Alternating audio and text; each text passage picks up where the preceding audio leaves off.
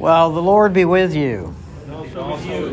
Which is also shorthand for have a seat and let's get started. Uh, I'll try and finish a little early if you have questions. Uh, let us pray. Blessed Lord, who caused all scriptures to be written for our learning, grant us so to hear them, read, mark, learn, and inwardly digest them that by patience and the comfort of your holy word, we may embrace and ever hold fast the blessed hope of everlasting life, which you have given us in our Savior Jesus Christ, who lives and reigns with you and the Holy Spirit, one God, forever and ever. Amen. Um, we still have a couple of notebooks left. Does anybody wasn't here last week, didn't get a notebook? Um, uh, I, I, can't, I couldn't write a book on time, so uh, we'll be passing out uh, lesson notes uh, week by week. So, did anybody not get this week's lessons? Uh, here you go. Oh, you got that one. Did anybody else need this week's lessons? Um, so, we got one notebook left. That seems to be enough. Um, well, one thing I didn't mention is that there is wisdom scattered all throughout the Bible, including in Psalms. There are wisdom Psalms. Psalm 90, I don't know if it's technically called a wisdom psalm, but it has a. Uh, uh, some of the verses in that are keyed to wisdom. Uh, teach us to number our days aright, that we may gain a heart of wisdom. Last week, well, I say I finished with, I didn't finish uh, with uh, a more developed synopsis. So I'm going to do that really quickly. Today's lesson is a little shorter, so I think I'll still finish on time, maybe even a little early. So we're going to be looking at four books Proverbs, Job, Ecclesiastes, Song of Songs, in, in that order. And so we'll get to Song of Songs last and finish up with that in Advent, which will be appropriate. Um, because even though it's about sexuality and uh, romance, uh, it also has a theological message. Anyway, the book of Proverbs uh, teaches what Old Testament scholar, British Old Testament Derek Kidner described as a life well managed. Uh, Proverbs presents much practical wisdom, but the successful life is first and foremost the godly life, which relies on the Lord and does not stray from the path of righteousness. While Proverbs itself, the book, admits of some exceptions, the righteous don't always prosper, uh, honest effort can fail, sometimes the wicked seem to get away with things. It sticks to the message that all things being equal, the wise life is the better life as far as this earth is concerned. And I mentioned last week that wisdom can be defined as knowledge, understanding, and practice that lead to shalom. Shalom is usually translated peace, sometimes prosperity. It's both and more. It is shorthand, and I would say it's, it's what life in the kingdom of God is going to be like and what life on earth should be like, the way things ought to be. Well, the book of Job, though, uh, when, when things aren't equal, there are limits to wisdom because not only are we finite, we live in a fallen world. Uh, so there are limits to the wisdom we can gain and apply in this life. In particular situations and with real individuals, adhering to a pat formula of why bad things happen and suffering abounds is not only wise, but can be cruel. And we will see that in Job. Despite our limitations and perplexities, God remains sovereign and faithful and we'll see that. Um, after we look at Job, we'll be looking at Proverbs for the next several weeks. Ecclesiastes, the world is never enough. I know that was the name, well, the world is not enough. It was the name of a James Bond movie. I'm not sure why. The plot didn't seem to fit the title. Uh, Ecclesiastes teaches us that life under the sun, that is, under the aspect of temporality, the life in which we are born, we live, and we die, and without reference to any transcendent reality, that would be God, but the whole idea that beside this earthly reality, there is another reality. It's not just an idea, it's a fact. Anyway, under the aspect of temp- temporality and, un- and without reference to transcendent reality, uh, it, you can never have lasting fulfillment or meaning. As Ecclesiastes 3:11 intimates, God has set longing for eternity in our hearts but we can never gain it through fame, fortune, achievement, power, pleasure, or work. Which is one of the few things, uh, I'm not a universalist, but that's one of the few things most religions teach. I don't know, except maybe Scientology, and that's not really a religion. Um, but nobody ever believes it, which is surprising. We'll talk about that when we get to it. The Song of Psalms is exactly what it seems to be. It is a song of true romance. It's a love song or a collection of love songs, which are about exactly what they seem to be about delight, excitement, and joy of a romantic, sensual, and intimate relationship between a man and a woman. It is not an allegory um, of any sort, but does have theological implications. Um, and we'll explore those uh, in the fall.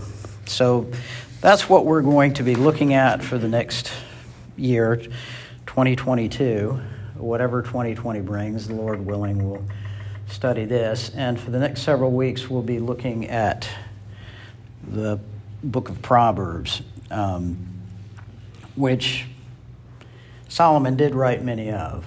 Uh, so, most of the book of Proverbs has been traditionally attributed to King Solomon. For good reason, his name is attached to it, and in a couple of places. And we do mean the King Solomon, the son of David.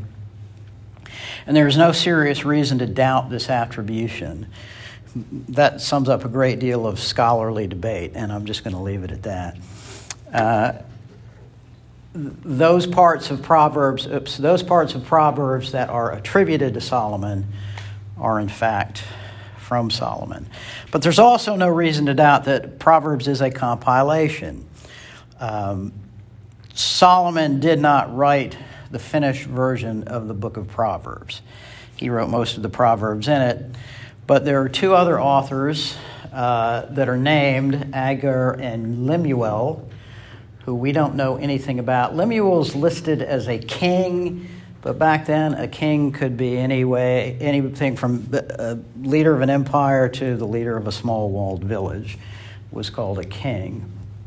Uh, and we don't know when those guys wrote that. Um, men of Hezekiah collected some of Solomon's, Solomon's proverbs, uh, and those are the dates for Hezekiah, so it was sometime at that point.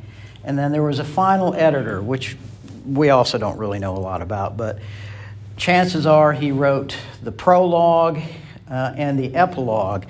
Some people attribute the uh, the final uh, epilogue, the song of the noble wife, actually to Lemuel.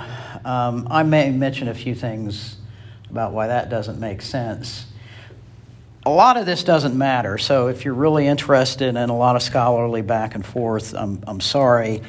Um, I believe in a, a canonical approach. That is, we take the Bible as we have received it, and we accept it as uh, inspired by the Lord and carrying the authority of the word of the Lord. Um,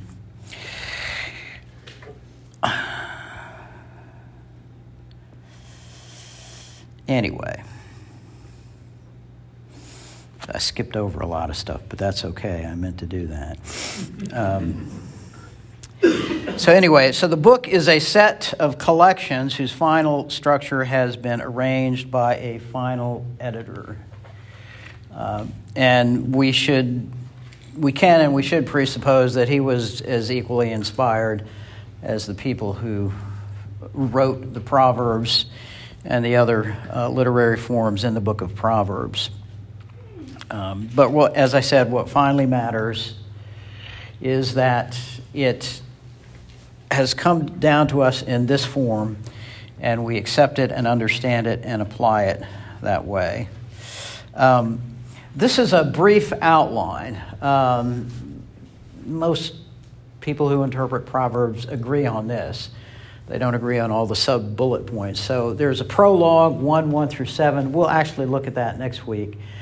And there's a set of exhortations from a father to his son that introduce him on various topics, particularly on an issue you want to talk to all young men about uh, women and sexuality. Uh, then there's the first collection of Solomon's Proverbs. It's mentioned as such the collections of the saying of the wise, which were probably collected by Solomon. Proverbs of Solomon collected by Hezekiah, the words of Agur, the words of Lemuel, and the wife of noble character. Now, we don't have the time. I think there's four more lessons in Proverbs after this week, whatever it says there to do a verse by verse or paragraph by paragraph study. So we're primarily going to be doing a thematic and topical study, and those are, as it says in the table of contents in the book. Uh, there is one further note on inspiration that I originally planned to pass over, but I'll give it a brief mention. Uh, I, again, I don't think it really has bearing on how we finally understand and apply Proverbs but you may have heard it and wondered about it. And that is the question of the parallels between Proverbs and similar ancient Near Eastern wisdom literature, which there are parallels, some remarkably close. Um, uh, there are similarities in many passages in Proverbs, especially in the sayings of the wise, which are proverbs that Solomon collected. Um, and ancient Mesopotamian and Egyptian wisdom writings, particularly the Egyptian ones. So, the bottom line, again, I'm passing over a great deal of scholarly debate, as they say. Uh, the bottom line is that neither Israelite wisdom nor the book of Proverbs are simply dependent on Mesopotamian or Egyptian literature, what, whatever you might have heard. The best explanation for why there are parallels is the obvious one. Solomon was literally an international scholar. He both studied uh, other nations' wisdom, and he was studied by other nations. Influence traveling both ways, as we read in 1 Kings chapter 4, starting with verse 29. God gave Solomon wisdom and very great insight and a breadth of understanding as measureless as the sand on the seashore. Okay, you got to keep in mind that this was probably written by Solomon's press secretary. So it's going to be a little uh, effusive, but it's still true. Uh, Solomon's wisdom was greater than the wisdom of all the men of the East and greater than all the wisdom of Egypt. He was wiser than any other man, at least when this was written. Written. And his fame spread to all the surrounding nations. He spoke 3,000 proverbs, and his songs numbered a 1,005. Men of all nations came to listen to Solomon's wisdom, sent by all the kings of the world who had heard of his wisdom. And most famously, the Queen of Sheba came. Uh, and uh, a lot of what supposedly went on between Solomon and the Queen of Sheba is also primarily legend. So I'll leave it at that. From general revelation and common grace, which are two things I do believe are true, the wise men of the East and from Egypt made astute observations. Um, I've gained uh, insight and wisdom from many non Christians. Um, they came to conclusions about human behavior and the way of the world, and many of these are accurate. But a key element is always missing the fear of the Lord. The gods may be mentioned or they may not be mentioned, but what isn't part of the wisdom of the East and and Egypt is a personal relationship with the one true God, the covenant God of Israel. Uh, the gods, if they are even mentioned, are considered aloof and frequently capricious, so they don't have a lot to do with wisdom. There are exceptions to that, but in general, that's true. Solomon, inspired by God's Holy Spirit, was able to select and modify the wisdom he found in the world and conform it to God's speculation, uh, to God's special revelation, since all truth is God's truth, as both Calvin and Augustine affirmed. So, if you accept the uh, usefulness of both those guys, then Well, that should settle it. Um, the book of Proverbs contains several different literary forms. We talked about those last week, um, and if you missed last week, you could look at the notes, including extended instructional discourses like chapters 1 through 9, uh, exhortations, parable like stories. Um, I would include in that the wife of noble character, and we'll talk about that when we get to it. Personal reflections, and of course, Proverbs has a lot of proverbs in it or sayings. So, a proverb is a short, artfully constructed saying or slogan that encapsulates a generally accepted truth. Proverbs are common to every tribe and nation in every time and period. I mean, there's lots of them. So, I asked my wife, okay, tell me a proverb, first thing that comes to your mind. I actually forget what she said. Something about don't put off, was it don't put off today what you can don't put off till tomorrow what you can do today. Um, there are many proverbs. Uh, look before you leap, versus he who hesitates is lost. Um, and then this one. So you get this proverb. If you immediately sew up a garment with a small tear or a seam with a few loose threads, it will require much less time and effort than if you wait until things have gotten much worse before you mend it. This also applies to any work or project in which a little effort right away will save much time and effort than putting it off till later. Well, that's generally true and commonly accepted. What it isn't is short or artfully constructed. So, would anybody like to tell me what the short, artfully constructed version of that? If it ain't broke, don't fix it. no, as a matter of fact, that's actually a recent proverb. I researched that. Uh, if it ain't broke, don't fix it. Uh, supposedly comes from uh, Jimmy Carter's uh, director of budget management, Bert Lance, in the mid 70s. Um, if not him directly, then it emerged from the South, which makes perfect sense, uh, um, in, at about that time. But there are lots of proverbs like this that you can think of, but let's not spend too much time thinking of them. Um, I actually was going to admit it ain't broke, don't fix it. Um, there are also more cynical ones, which it'll tell something about me, I guess, that I know many of these. Life is tough, then you die. Uh, anything that can go wrong will go wrong, and there are corollaries to that. That's called Murphy's Law. I like the one nature always favors the hidden flaw. Um, anyway, so Proverbs a very common thing uh, in every culture, in every time. Okay. Um, on the other hand, in the biblical Proverbs, there's basically two kinds. Um, some biblical proverbs are short and pithy, like the one we just saw, and some are a little longer, but they all follow uh, the, the characteristics of Hebrew poetry, which we talked about last week. So, related to the content itself, there are two kinds. Observational proverbs provide insight into human life and behaviors without emphasizing morality. This is a very interpretive principle because there are occasional proverbs where you say, What? Why, would they say that? Like, like this one in Proverbs 17 8. A, a bribe is a charm to the one who gives it. Wherever he turns, he succeeds. Well, that described most of politics, didn't it? Excuse me. Um, this is not encouraging us to give or accept bribes. It is stating a fact that we all know is true now. That's why I picked this one, because it's still true. Well, it's always been true. And there are lots of proverbs where, if you weren't aware of the fact that if you thought they were giving uh, advice or making moral judgments, you would question it. But they're not. It, it's important to understand be wise as serpents, but harmless as doves. It's important to understand the way the fallen world works.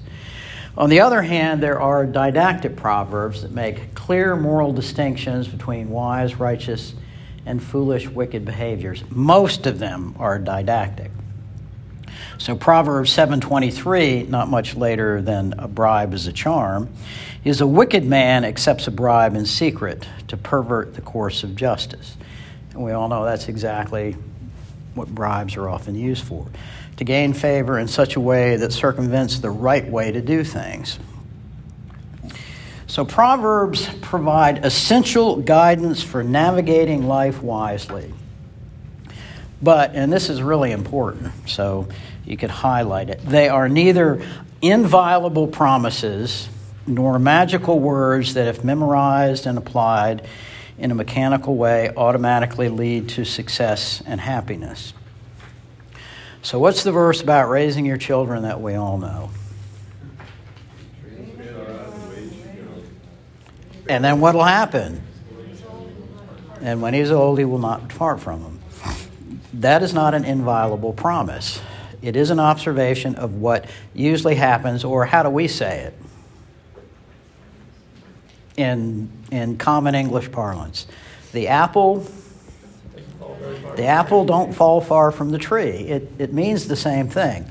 Now, that we know from experience has its exceptions. I my first teaching assignment, I taught industrial arts for six years uh, in middle school. That was entertaining, teaching adolescents and pre-adolescents how to use tools and machines that could kill and maim them.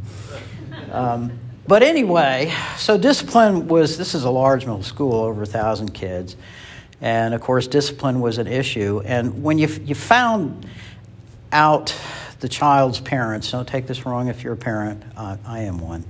Uh, you usually find out what was wrong with the kid, uh, but not always. Um, I occasionally had conferences or heard about conferences with parents who were involved uh, clearly cared about their child, were cooperative with the teachers, were trying to do the best, and a kid was just uh, intransigent at that time. These were middle schoolers. No one should ever be held responsible for what they did in middle school. anyway, um, anyway, uh, the right understanding and application of proverbs of a proverb are contextual, requiring discernment of the relevant time, place, and person. And we're going to find out when we get to Job. Uh, not really a spoiler alert.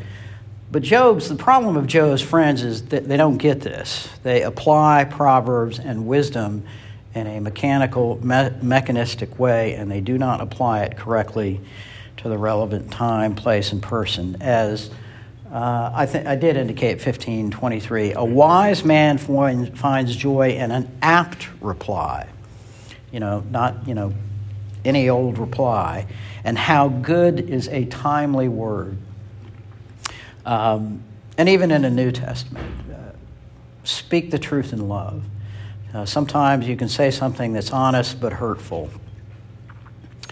So, a few proverbs, and you may have noticed this if you've read Proverbs, seem to contradict other proverbs. A prominent example of Proverbs 26, 4 and 5. Um, that happens in English proverbs too. Like uh, a stitch in time saves nine is met with stop and smell the roses. Like, no, come on, you know, give up your sewing for a while. Look before you leap. Anybody? What's the contrary to that? He who hesitates, is lost. Um, this is a prominent biblical example. Now, we know that the people who wrote Proverbs weren't fools, so the fact that these are set right next to each other uh, means that they missed a contradiction. Obviously, they did not. So do not answer a fool according to his folly, or you will be like him yourself. Answer a fool according to his folly, or he will be wise and his own eyes. Encountering such examples reminds us that the meaning and application of a proverb depends on the life situation in which we find ourselves. Sometimes answering a fool in the manner of a fool just makes you look like a fool. This happens a lot on Twitter. Um, you know, I mean, a lot. Some on Facebook too. Um, it's one of the reasons why, well, I haven't given up Twitter, but I don't spend a whole lot of time on it. Um, Sometimes, though, the delusional thinking of fools need to be met with facts and clear objective thinking. Else, they will think that their defective view of reality, excuse me, is in fact the way things are and what everybody should believe. Um, sometimes this doesn't work uh, because, as the proverb goes, you can't fix stupid. Uh, this needs to be done, though, and it is being done with regard to what I'll call the transgender delusion. Uh, Carl Trueman, you may have heard, wrote an excellent book, The Rise and Triumph of the Modern Self. And you read on the first page that he wrote this book to answer the question why the statement, I am trapped in a man's body, has come to be regarded as coherent and meaningful, when in fact it is delusional and nonsensical. And I bring that up because it's such a thing that's constantly in the news, and I think is almost like a canary in the coal mine type of example of how desperately delusional sometimes uh, the culture can be. Of course, not everybody believes the transgender delusion, but it's gotten its way into the government. And it needs to be responded to because it is foolishness that needs to be met with facts and reasonable thinking. And Carl Trueman delves very deeply into that. He goes back to the Enlightenment and the Romantic era, which is the right place to start to explain that. Um,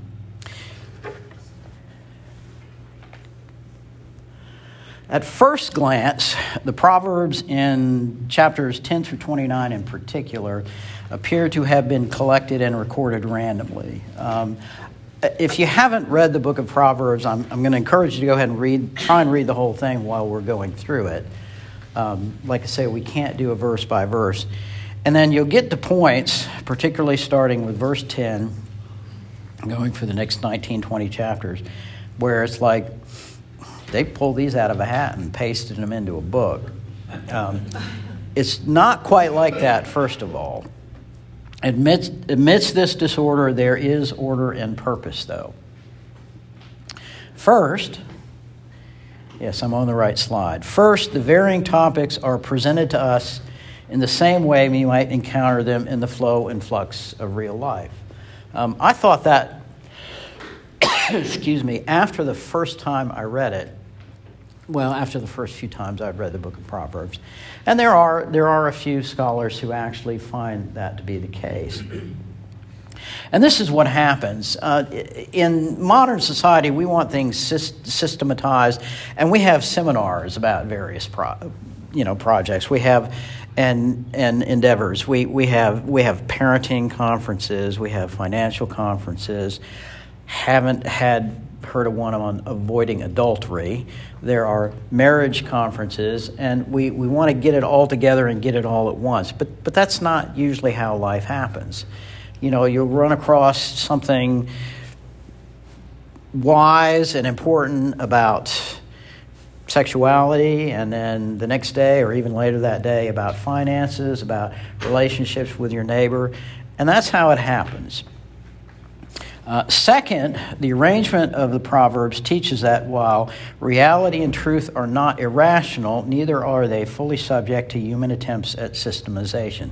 Now, that really hurt me um, because my, my area, as I've mentioned, is not biblical studies. So, why am I doing this? Because I'm a generalist, it's systematic theology. So, we know a, a, a little about everything and a lot about nothing. No, that's not how it goes. And uh, Duane Garrett, who teaches at, uh, I would actually recommend his commentary. His commentary is Proverbs, Ecclesiastes, and Song of Songs. He didn't do Job for the New American Commentary.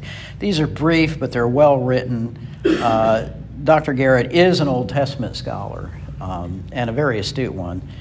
Uh, and uh, I would recommend his commentary. It's on the source list if you want to look at that. So he says, and I agree, that uh, life just isn't fully subject to human attempts at systemization, which again is another one of the flaws that uh, Job's friends uh, partake in when they don't understand this in trying to apply their understanding to Job's situation. Third, there are many individual proverbs that are grouped around a common word or idea into many collections, many small collections that provide context and expanded meaning. And again, if you've read Proverbs through, then you're probably aware of this. For example, in Proverbs 15 31 through 33, the sayings are grouped around the idea of humble teachability. So, he who listens to a life giving rebuke will be at home among the wise. He who ignores discipline despises himself but whoever heeds correction gains understanding. The fear of the Lord teaches a man wisdom, and humility comes before honor. And there are, uh, there are lots of mini collections like that scattered throughout chapters 10 through 29.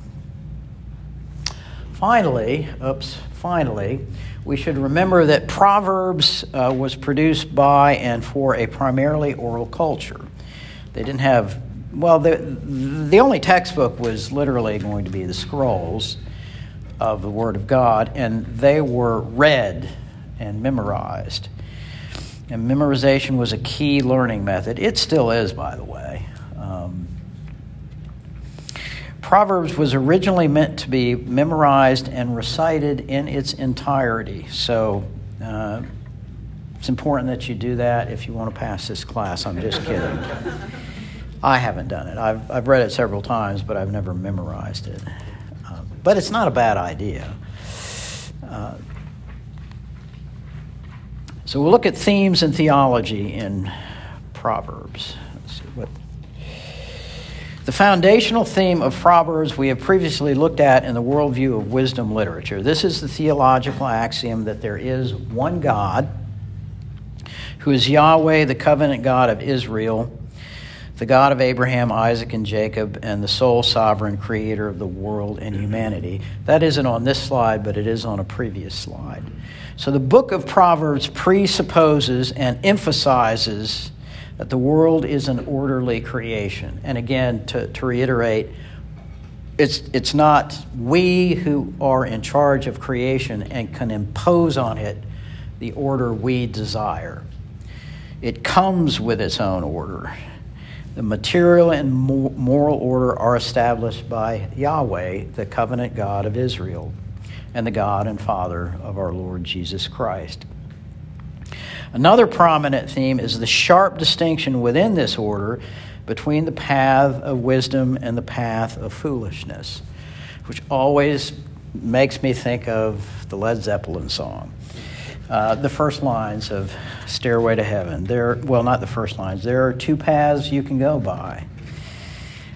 But then again, they say in the long run, there's still time to change the road you're on. There is, but sometimes it's too late. God rewards those who, through diligence and the fear of the Lord, seek to live wisely within the divinely established order of reality.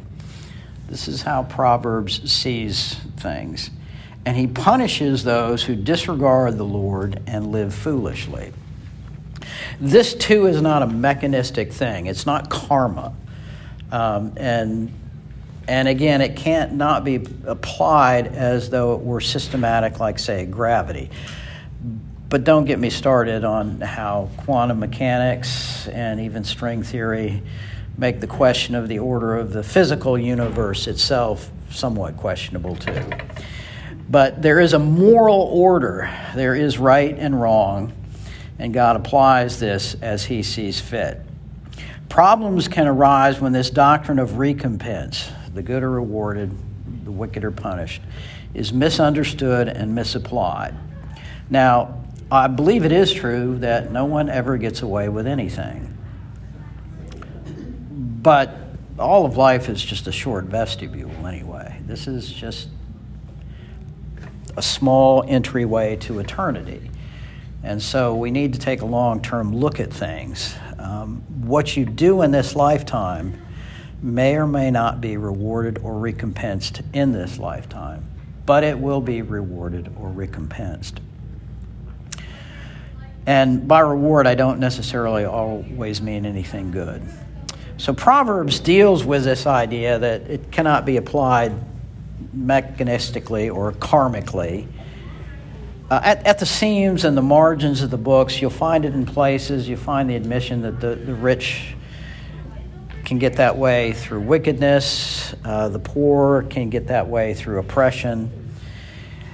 And it becomes, that becomes one of the major themes of the book of Job. Suffering is not always because you have necessarily done something wrong. Anyway.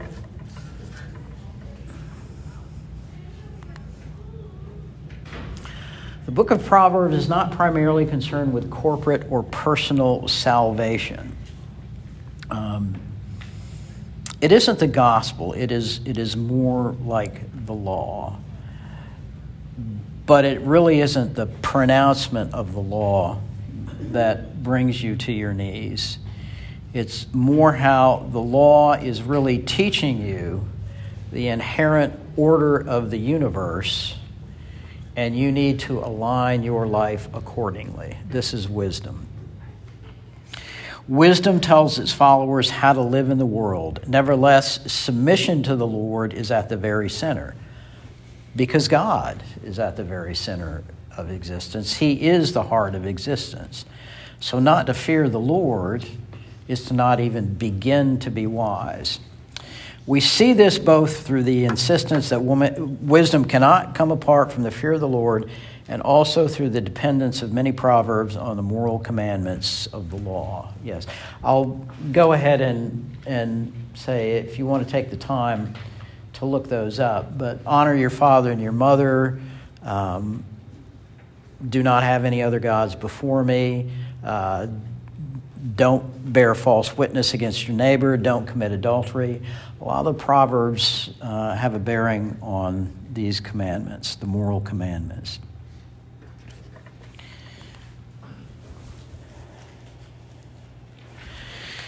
The book of Proverbs provides guidance for when life is generally going right, the way it's supposed to be. It is aimed at both the immature as well as the wise and it is to enable them to gain more wisdom and avoid the pitfalls of the, of the worldview and life practices of the foolish and immoral of any era. Is also a warning to the fool, whether they heed it or not, that the path they are on leads to destruction. Uh, no one ever gets away with anything. Um, finally, I'll deal with the recognition that the book was written by and for a patriarchal society, which is true. But this is in itself is not as controversial as many think. First of all, there never is, there never has been, nor there is not now, an actual ambiguously matriarchal society in which women exclusively hold reins of power. Um, most well, actually, all societies in history have been patriarchal. Um, that's a debate about what that means and what should we should do about it, but right now I'm just saying that's a fact. However, since Proverbs is addressed to sons repeatedly, I think it is appropriate and legitimate to consider how specific guidance might apply to our daughters. Um, I, I have a daughter.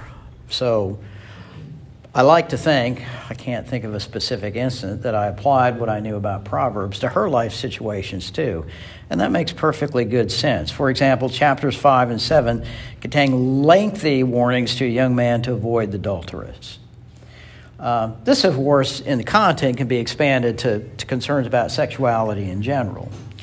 And certainly, we should also do well to teach our daughters the wisdom of, of avoiding adulterers uh, and, and how to behave in an over sexualized society. Um, but it's also interesting that the patriarchal Israelites personified wisdom as a woman, the lady wisdom of chapter 8. And when they sought a character to exemplify many of the essential traits of wisdom and righteousness to conclude the book of Proverbs, they wrote the vignette of the wife of noble character. They didn't pick a man. And we'll look at those two exemplary women in later lessons. Now, in another context, some people might call those two inclusions somewhat subversive, but it's not really subversive. It's the recognition within the book of Proverbs, which, yes, is written by and for a patriarchal society, that women too are equal to men, not equivalent, but equal, and that we are both created in the image of God.